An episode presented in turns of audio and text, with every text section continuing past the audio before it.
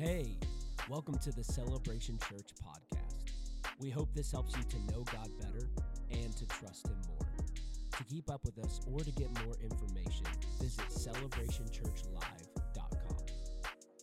You're here on a great Sunday because we're kicking off a brand new series. And so, um, getting to start, spend the next few weeks together, um, looking at this idea of simple matters. And so, if you've got your bulletin, um, you've got your Bible app, however it is you're going to track, um, that we're looking at this idea because the matters that matter most um, in our lives, um, and especially in our walk with God, they are typically very simple, um, but they're never simplistic.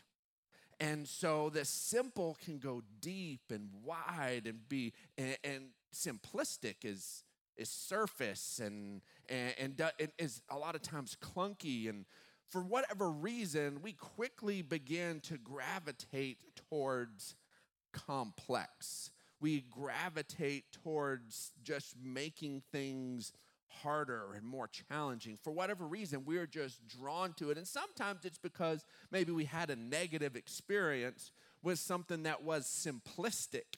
Not necessarily something that was simple, but something that was simplistic, and we're like, okay, well, it, we just we're just to have to add some variables. We're just to have to add some other things. And so, um, just so you know, I was born in 1973. Um, great year, by the way, great year. And so, um, and the Lamborghini Countach was born in 1974. And so it was like, you know, God was like, release the most pristine supercar ever.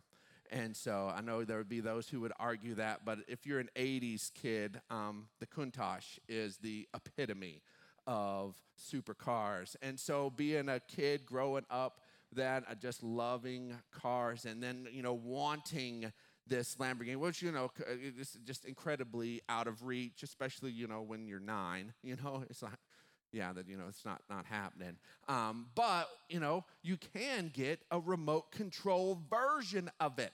And one birthday, somebody, I don't know who, was probably a grandparent, bought me a white remote control Lamborghini Countach. And I was just so excited, unbox that thing, get it ready to go, get the batteries in it, and take it to the kitchen because the kitchen is the only place that has a nice, smooth indoor surface. Everything else is nice, good carpet, doesn't work well on that. Take it in there. And if anybody from my generation remembers some of those remote control cars that basically your remote had a button and the car would just go forward and would and would turn only in reverse.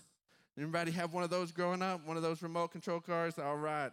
We turn only in reverse and only when you hit the button. So the car was always going. It was never still. You turned it on, the wheels take off, and it's just always going. But it only turned in reverse and it only turned one direction. You, you can't make a Lamborghini do what a Lamborghini does. It cannot sit there and run through like some, some cones and go in all these different directions if it only turns in reverse and only turns one direction. And so I'm sitting there, I'm just trying to drive my Lamborghini, and it is just sitting there, and it is very simplistic. As far as a remote control car goes, to have some amount of control, it was very simplistic. One button, one way to turn, but it was not simple to operate. Well, sure enough, in our kitchen, for whatever reason, we'd had some cabinets built, and and uh, there at, at the at the under the kick plate of it, there was a gap in our baseboard between our cabinets. And sure enough, I'd had my Lamborghini for six minutes driving it around the best I could with my one button, and it runs right in because you couldn't stop it, and it got, gets up next to the cabinets, and it just runs, and I'm just watching it happen, and it just disappears under the cabinets, gone forever. I never saw that car again. It was just gone. and so it was under the cabinets. They were brand new cabinets. My dad was not going to tear them out, and so to get my Lamborghini back. And uh, and so, but it was so frustrating. It was so frustrating that the driving this little car with this simple simplistic thing and was just so incredibly frustrating. And everything within me was like no it's you, you, simple is bad. We need extra tools. We need extra buttons. We need extra all of these different things. And and the truth is when things are genuinely simple when things are genuinely simple they actually open things up they actually make things better in life and a lot of times we can have a negative experience with something that was simplistic and decide, no, it's, it's got to be more complex than that. It's got to be more deep than that. And the truth is that this life in Christ, the big chunk, the big pieces, they're simple.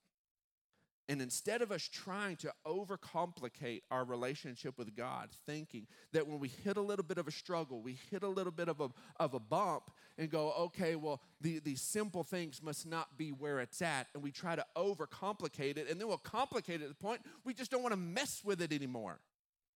And the truth is, is that we're, re- we're looking at this to dial back in to the big picture things, the things that are simple deep and carry us where we need to go in our relationship with Christ. In fact, Jesus is, lets his disciples know that the, these big, heavy truths of the kingdom of God, they're honestly, they're, they're simple enough for a child to be able to embrace.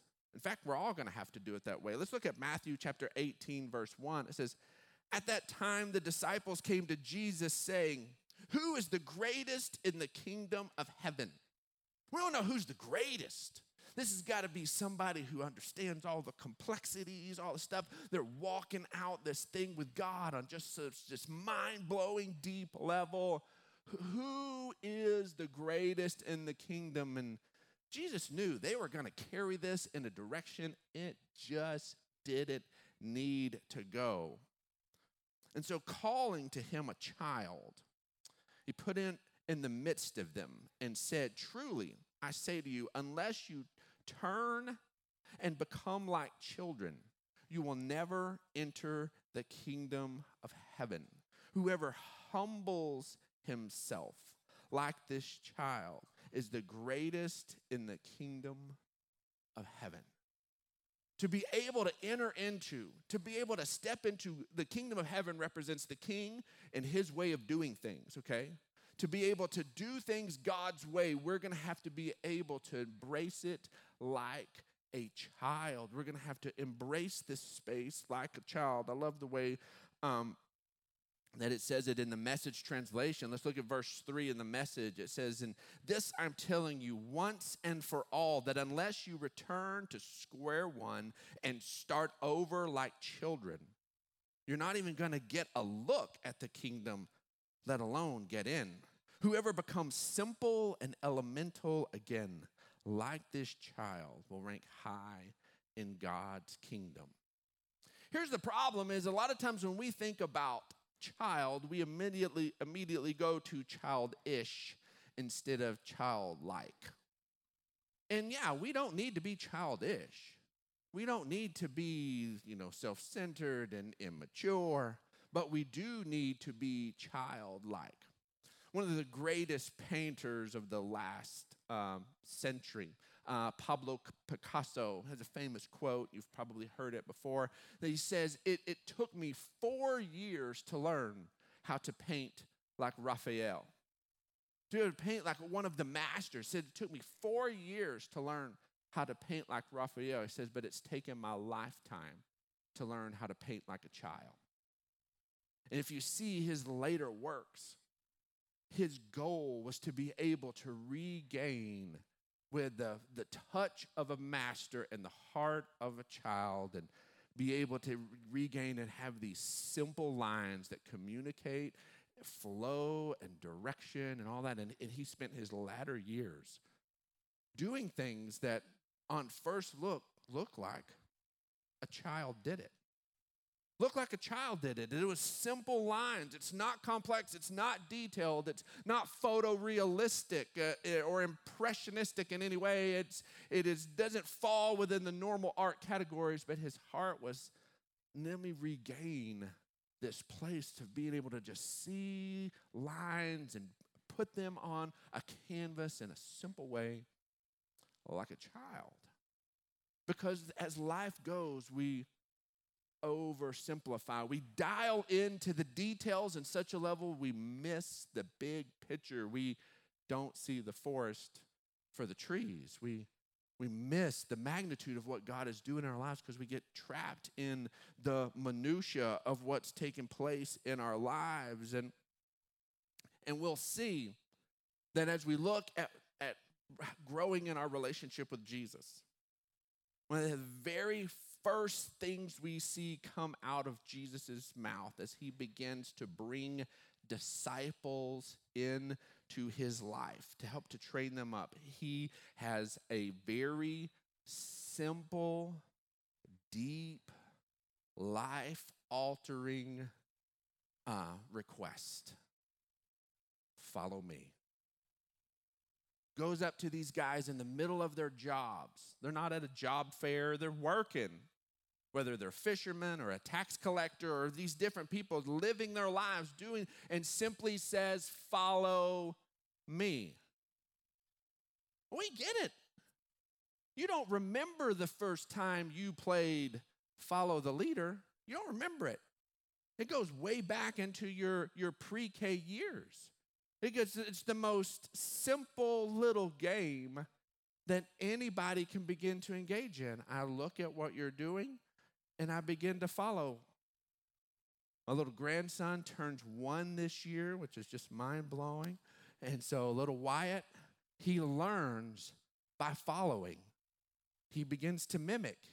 He begins to do those different things, and it's so cute and it's so, but all of the things he's going to get in life come out of that one little skill that a nine month old was able to do, an 11 month old is able to do. Just simply follow. Just simply see what I see what you're doing, and I do my best to implement that. Here is Jesus invites these people to follow him, we see in Matthew 4:20 says that they didn't ask questions, but simply dropped their nets and followed.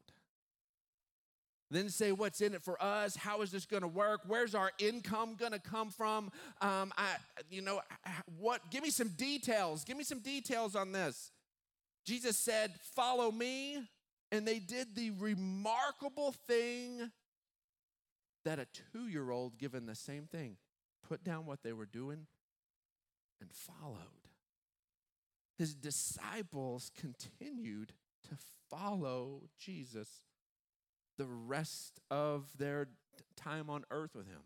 And once Jesus went to the cross and died and was buried and ascended again and gave them the Holy Spirit, they t- turned the world upside down by simply following Jesus. Folks, when all this is said and done, you and I need to just make sure that in all of our, all the stuff pulling at us, our hearts are like, Lord, I just want to follow you. I just want to follow. It sounds too simple. But you've been doing this long enough. You've put your toes in the water long enough. You know that that simple request, that simple invitation the ramifications of it are huge. And here's what we're going to need to do we need to remember that following it, it implies movement. It implies movement. You know, you go to the doctor's office and he says, All right, look at my finger. All right, follow my finger.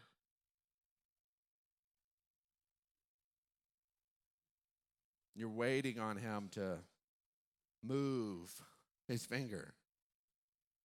He didn't say, stare at my finger. He said, follow my finger. And then he sits there and watches and sees how your eyes track. As soon as follow takes place, it's, it implies movement. We're called into a place to follow Jesus. And so it should not surprise us that it is going to require movement in our lives. That the way I think is going to move. I'm currently right here, and He's invited me to follow Him. And so now my thinking is going to move. My life is going to move. The way I do things are going to move. There will be change in me as I follow Him. So many of us want to be invited to stare at Jesus. I've got my eyes on you. I've got my eyes. I'm looking at you but I'm not quite ready to actually have some change in me. I'm down with you. I'm not looking away from you, Jesus. I'm just not quite ready to see some real, genuine change in me. I'm not ready to move. But following, it automatically implies movement. Matthew chapter 9, verse 9 says, As Jesus went on from there, he saw a man named Matthew sitting at the tax collector's booth um, and said, Follow me, he told him. Said, Follow me to a fisherman. He said, Follow. So it's a, a guy who's like a, a blue collar, everyday, working with his hands guy. He goes to a guy who's sitting behind the desk and counting and, and, and doing some sort of professional work. And, and follow me, he told him. And Matthew got up and, and followed him. He just got up and followed him. You know, my brain goes, there's some other things that are involved in this. Do you have a conversation with your boss? Do you, you know, your coworker tag you're it? What all does this look like? And as soon as I begin to think about this dynamic, my brain complicates it on so many different levels. The guys with the boats and the fishing net, they dropped their nets. They just left them there. Well, who's going to clean that up?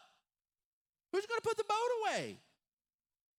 What happened to the tax collector? What happened to Rome's money sitting there on the, on the table? My brain immediately begins to go into all these different things when the scriptures show that what's needed is that immediate response to follow. Because guess what? As we begin to follow, He will lead in all of those other pieces. Here's the problem we don't follow because we're not confident He's going to handle the ramifications of His own request. We want to find out how this is going to work out. Now that I'm confident you know what you're doing, now I'll follow. That's not lordship. Lordship is saying, You're Lord, you asked me to follow, I'm going to follow, and I'm going to trust that all of these things that matter to me and, are, and have consequence, that you're going to take care of it. That's we and we complicate the simple thing of following by placing ourselves in the wrong position of Lord. Second Corinthians 3 verse 17 says, "Now the Lord is the Spirit and where the Spirit of the Lord is, there is freedom." Any uh, space in your life where you feel boxed in, trapped, confined, the answer to it is not to wiggle yourself free. The answer to it is invite the Spirit of the Lord into that space. Invite the Spirit of the Lord, because where the Spirit of the Lord is, there's freedom. And guess what? If your place isn't a place of freedom, then what the Spirit of the Lord is going to do is He's going to say, Follow me, and he's going to lead you out of that place of captivity. We see it over and over and over again in the scripture. So, where the Spirit of the Lord is, there is freedom. And then we all, with unveiled faces, which means there doesn't have to be something between us and God, that uh, we don't have to have this, this intermediary, this thing holding that back. says, we, beholding the glory of the Lord, are being transformed into the same image What's the same image? What are we being transformed into? We're being transformed into the image of Jesus. Jesus is the picture of where God is taking us. So in this following, we are literally we're following him. We're becoming more like him or being transformed into his image from one degree of glory to another. For this comes from the Lord who is the Spirit. As we are, this is talking to believers. This isn't talking about to people who are who have no connection with God. This is us. We're being transformed from one glory to another. One shift of life to another. He's making things better and then better and then better and then better. That is what he is wanting to do in our lives. But we have to embrace the idea of regular, sustained movement as we are following Jesus. See, to follow Jesus, we must be paying attention to Jesus. We got to be paying attention. That's the only way you can follow him. That's the only way that happens. You've got to be paying attention. You've got to keep your eyes on him, looking at him, paying attention what he does. If you don't have your eyes on him, you're not going to be able to follow him. Let's look at Luke chapter 9, verse 57. And it says, as, as they were walking along the road, a man said to him, to Jesus, I will follow you wherever you go. I love it that Jesus went around saying, Come follow me. And here's a guy that says, I volunteer. I want in on this.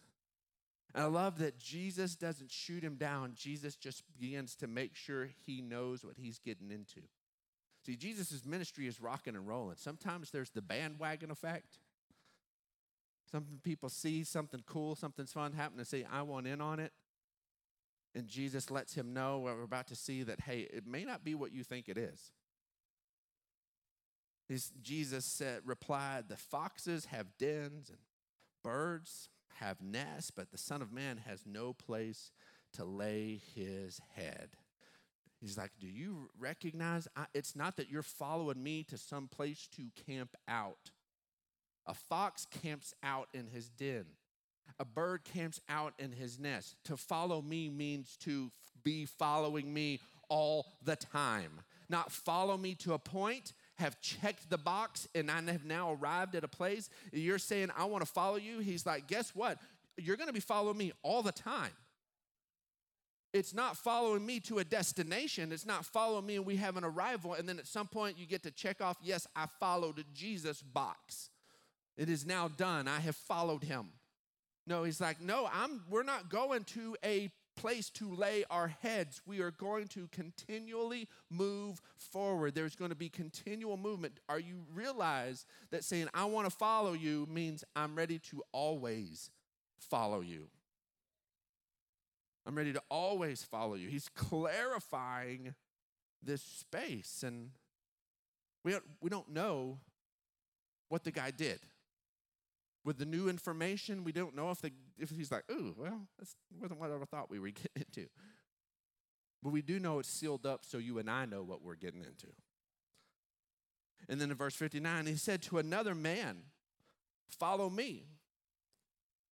We see two groups drop what they were doing and follow.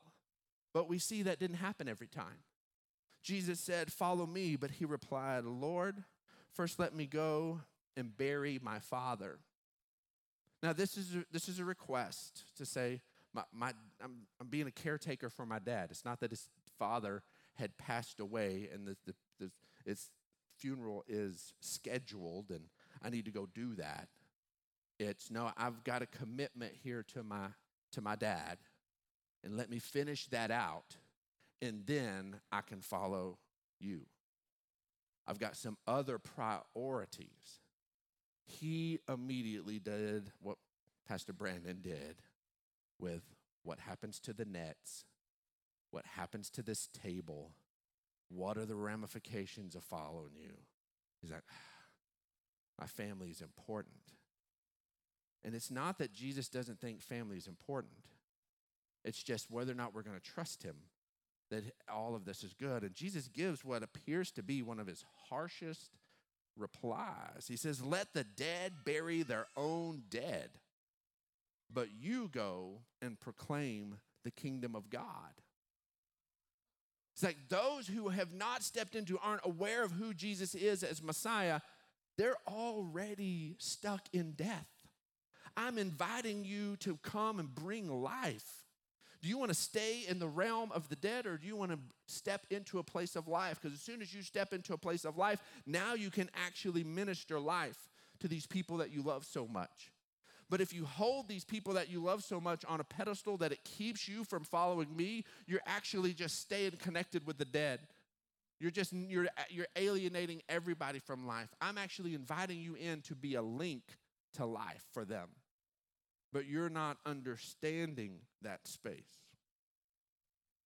And still to another, he said, And I will follow you, Lord, but first let me go and say goodbye to my family. And Jesus replied, No one who puts a hand to the plow and looks back is fit for service in the kingdom of God. He's like, if you're going to follow me, follow me. If you begin to put your hand to the plow and you begin to look around, look back, hey, how's everything going? Are you really handling everything back there, Jesus? Is everything okay? He's like, it's not going to work that way. To follow me, you got to look at me. You got to look forward. You got to embrace that space. And now I want to look at Luke chapter 22. Because following Jesus means to continually follow Jesus, which means let Him redefine things, let Him shift things. Before we get to verse 47, Jesus and Luke has already had a couple of conversations with his disciples. Early on, he sends his disciples out two by two, and he sends them out to minister, and he tells them this. He's like, um, when you go out and minister, I want you to go out and lay hands on the sick and, and see them recover. I want you to proclaim the kingdom of God. I, I, I want you to cast out devils. I want you to do everything you see me doing. But, uh, but here's some details. Here's some behind the scenes notes. And he tells them this in the first round. He says, uh, Yeah, don't take any money in your money bag. Um, don't take an extra tunic. Um, don't take any of these extra provisions. Uh, when someone opens their home to you, just stay in that one home. Don't bounce from house to house to house to house. Um, and then that, that's what I want you to do. So they go and they do it and they come back and guess what? They cast out devils and they heal the sick and they preach the gospel and great things happen and they came back celebrating and Jesus just left it at that. But then right before this moment, right before this moment, you back up in Luke chapter 22, um, he's b- about to leave. This is the night before um, his death. He's, gonna, he's about to be arrested. We're about to see that um, and he has a conversation with him, and he brings up that moment where he said, "Hey, do you remember when I sent you out and I told you this is these are words Jesus told his disciples. Don't take money and don't take any extra tunics. You remember when I told you that?" And they're like, "Yeah, yeah, we remember that. That's the way we do life. Yeah, we're following you. You told us to do that. That's the way we do it still." He said, "Did you lack anything?" Like, no. No, we didn't lack anything. It didn't that didn't set us back in the least. We were we were we, everything we needed was just provided as we went. He's like, good. That was the lesson. That was the point of that. You know, I'm going to take care of you. I'm going to provide for you. I'm going to do it. He's like, but now I want you. Now I want you to take extra money in your money belt. Now I want you to pack anything you need for the journey, pack it. Uh, and he says, and if you don't have a sword, sell some of your stuff and get a sword. And then, and then he says, and that, that's how I want you to travel now. He set them up to do it completely opposite. This is behind the scenes thing. And now he gives them a new direction we have to understand in following Jesus that just because we heard Jesus clearly one time doesn't mean that that, that is never going to change. So many times we want to say, but I prayed about that and I clearly heard God on that before.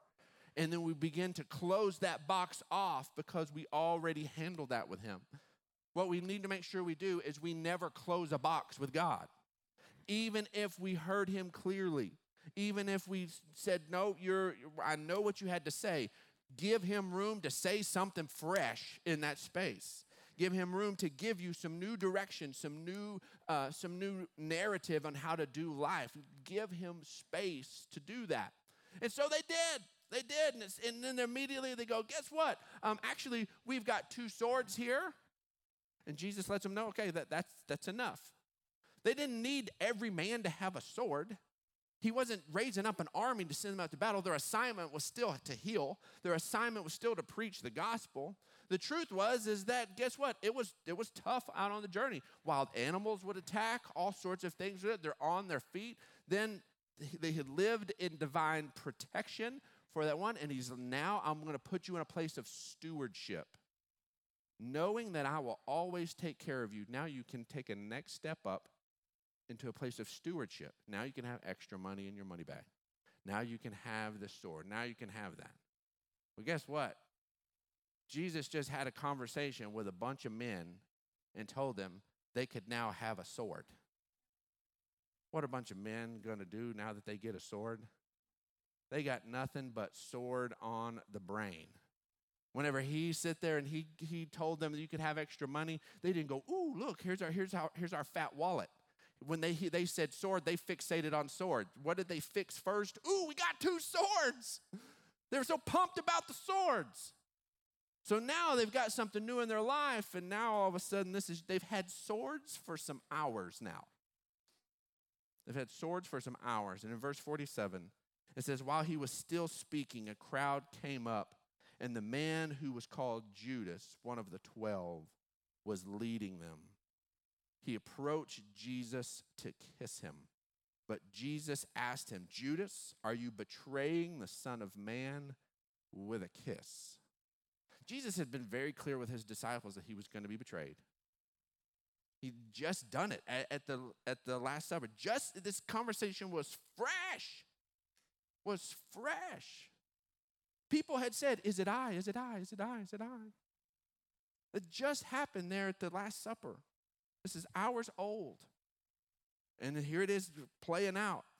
They don't all of a sudden, what do they fixate on? And when Jesus, his followers saw what was going to happen, they didn't say, Wow, this is exactly like you told us. Wow, we just had this amazing thing, and this is this is part of what's taking place. No, what are they fixated on? Lord, should we strike with our brand new swords? They are fixated on their new toys. They're fixated. They forgot who they were. They're healers, they're restorers, they're ones who are bringing the, the, the good news of the gospel, and they got fixated on the new thing. For us to be able to follow Jesus, we have to let him tell us, okay, don't take a sword. We have to let him tell us, okay, now it is time to take a sword. But then we also have to remember who we are and let Him tell us when it's time to actually utilize the sword. Why do I build this case? Because following Jesus is simple. We just keep following Him, we never take Him out of the equation. Following Jesus means following Jesus. It's never taking him out of the equation. So what happens? That, that, that, they're praying. If we have this same conversation now, Lord, do I need to strike with my sword? Um, I hope you never pray that. Um, but if you do, that's a prayer. You're asking for direction, you're asking for guidance. And so they're at least like inquiring, Lord, should we strike with the sword? And then one of them could not wait for an answer. One of them struck the servant of the high priest, cutting off his right ear. But Jesus answered, No more of this. And he touched the man's ear and he healed them. All of a sudden, now, this man who was willing to go without a sword, this disciple that was willing to not have a sword, this disciple who was willing to now have a sword, all of a sudden quit letting Jesus listen, lead, and he hurt somebody. He quit letting Jesus lead. He let him lead for no sword, let him lead to add a sword, but didn't let him lead in how to use a sword, and he hurt somebody. We need to make sure, following Jesus, that we make sure we keep Jesus in the center of the picture over and over and over again. We never, ever, ever back off of that space. See, 1 Corinthians 11 1, Paul. Paul, writing the Gospels, going around ministering, he's like, here, here is what lets you know that you can go ahead and, and, and listen to what I have to say and, and let me minister to you. He says, Follow my example as I follow the example of Christ. What, what gave him the authority to lead? That what gave Paul the authority to lead was Paul's willingness to follow. He says, As soon as you see me not following Jesus, forget Paul because you you need to be following is Jesus. But if I'm following Jesus, then you can follow my example. Why? Because we're all going in the right direction. It, ne- it never leaves from following Jesus. But what about all the other stuff? What about all the details? What all the stuff? I, I'm still stuck in my space about the, about the nets left on the beach and the table there with the, with the tax collection. I'm still stuck in that space. I find myself with, let me go bury my dad or let me go say goodbye to these people. I find myself caught in all of the little details. What do I do about this? How can I follow Jesus when the details just bombard my mind? Jesus taught us in Matthew 6, verse 31. So don't worry. Don't worry. Don't worry about those nets. Don't worry about that table. Don't worry about those things. Don't worry saying, What shall we eat, or what shall we drink, or what shall we wear? For the pagans, those who don't care about God, don't factor in God, aren't following God, they run after all these things. That's the direction of their travel, that's what they're following. And your heavenly Father knows you need Him. He knows you need Him, He knows what you need. But seek first His kingdom and His righteousness, and all these things will be given to you as well. Why can we just boldly follow Jesus? Because He knows the other stuff we need, He knows those things, and He'll take care of it following him if he if it if following him makes it feel like we're putting something else in jeopardy that's why it's faith. It's trusting that He loves me and, and understands these other details, and following Him isn't going to make things worse, it's going to make things better. It's going to make things better. Our bottom line today is follow His lead, and everything else will follow. You follow Him, everything else will follow. Thank you for listening to this message from Celebration Church. You can keep up with all that God is doing here at Celebration by following us on Facebook and Instagram.